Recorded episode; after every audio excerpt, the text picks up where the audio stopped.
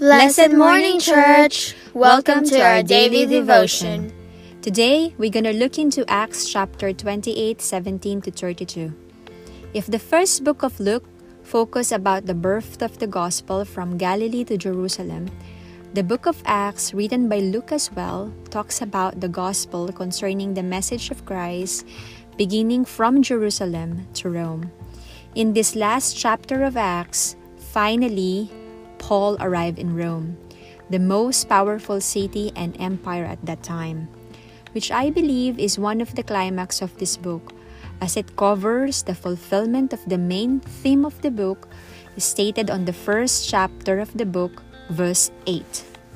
Wherein it says, But you will receive power when the Holy Spirit comes to you and you will be my witness in Jerusalem, all Judea, Samaria, and to the end of the earth. As Paul reached Rome, it penned down the beginning of the gospel, ultimately reaching not only to the Jews but to the Gentiles. It paved the way for the message to go forth through the most influential city and empire, from Rome and extending to the ends of the earth until this day. On verse 21, as soon as Paul gets settled in Rome, he gathers the Jewish leaders in the area. Initially, the Jews said that they have never received anything concerning about him, and none of the Jews who traveled to Rome says anything bad about him. Yet what they wanted to hear is about this Christianity, a sect that they have been hearing about. And so on verse 23, they set an appointment with Paul Many came, and Paul witnessed to them from morning till evening about the kingdom of God, how Jesus Christ is their long awaited Messiah of the Jews, and proving to them using the law of Moses and prophets' writing. Some were persuaded and believed, and yet some refused and rejected. The two groups started fighting.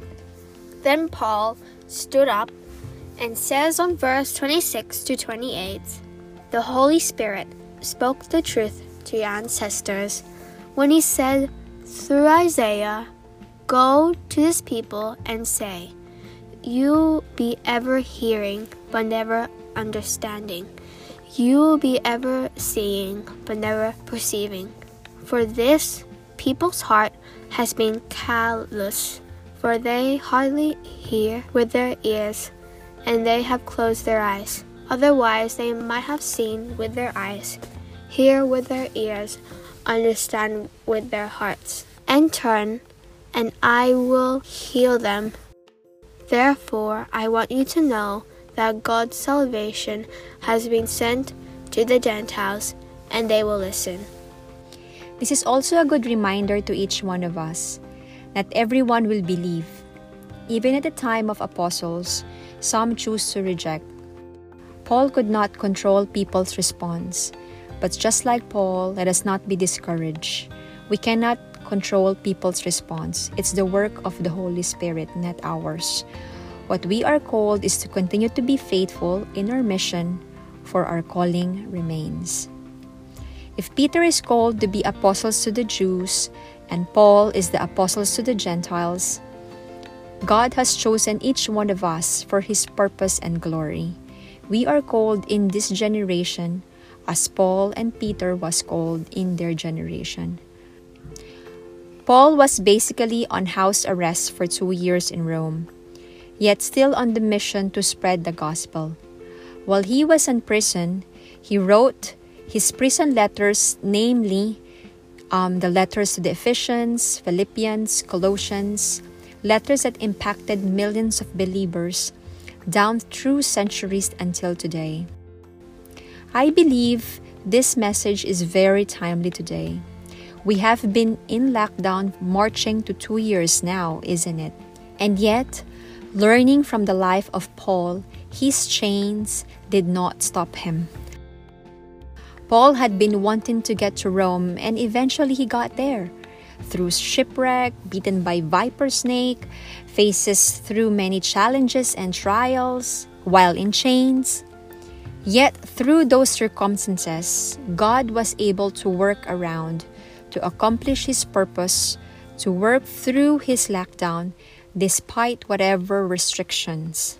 His purpose cannot be hindered. The Lord cannot be bound. Neither the gospel can't. And as we conclude today, I want to ask you do you have faith that God wants each one of us to be part of that commission? Have you ever asked, what is your specific role in God's mission, in God's kingdom? It could be as simple as sharing the gospel to our family, helping our neighbor in need, forgiving those who hurt us, treating your workplace and community as mission field, and truly putting faith into action. We are all missionaries in all places God has deployed us. Let us not just sit and wait for His second coming.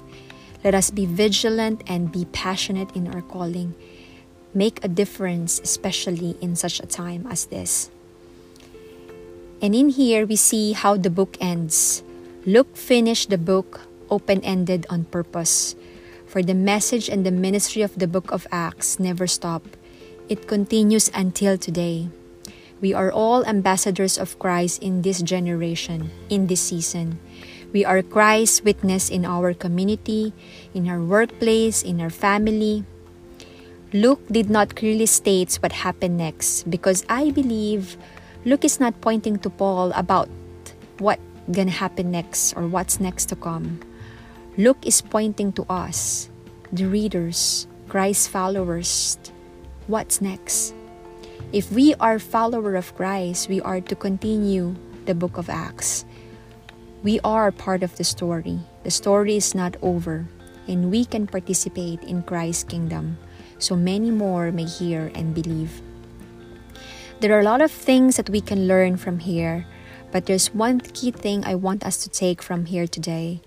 I pray that we may seriously take up this role.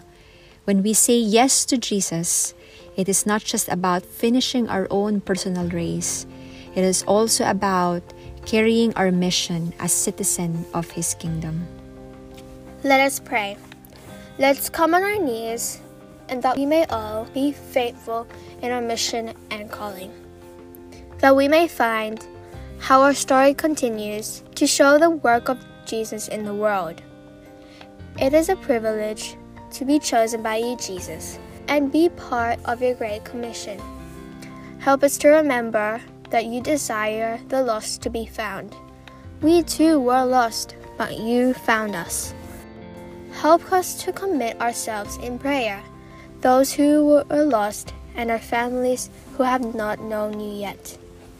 Guide us, give us wisdom, open our eyes that we may perceive, prevent our heart from becoming dull.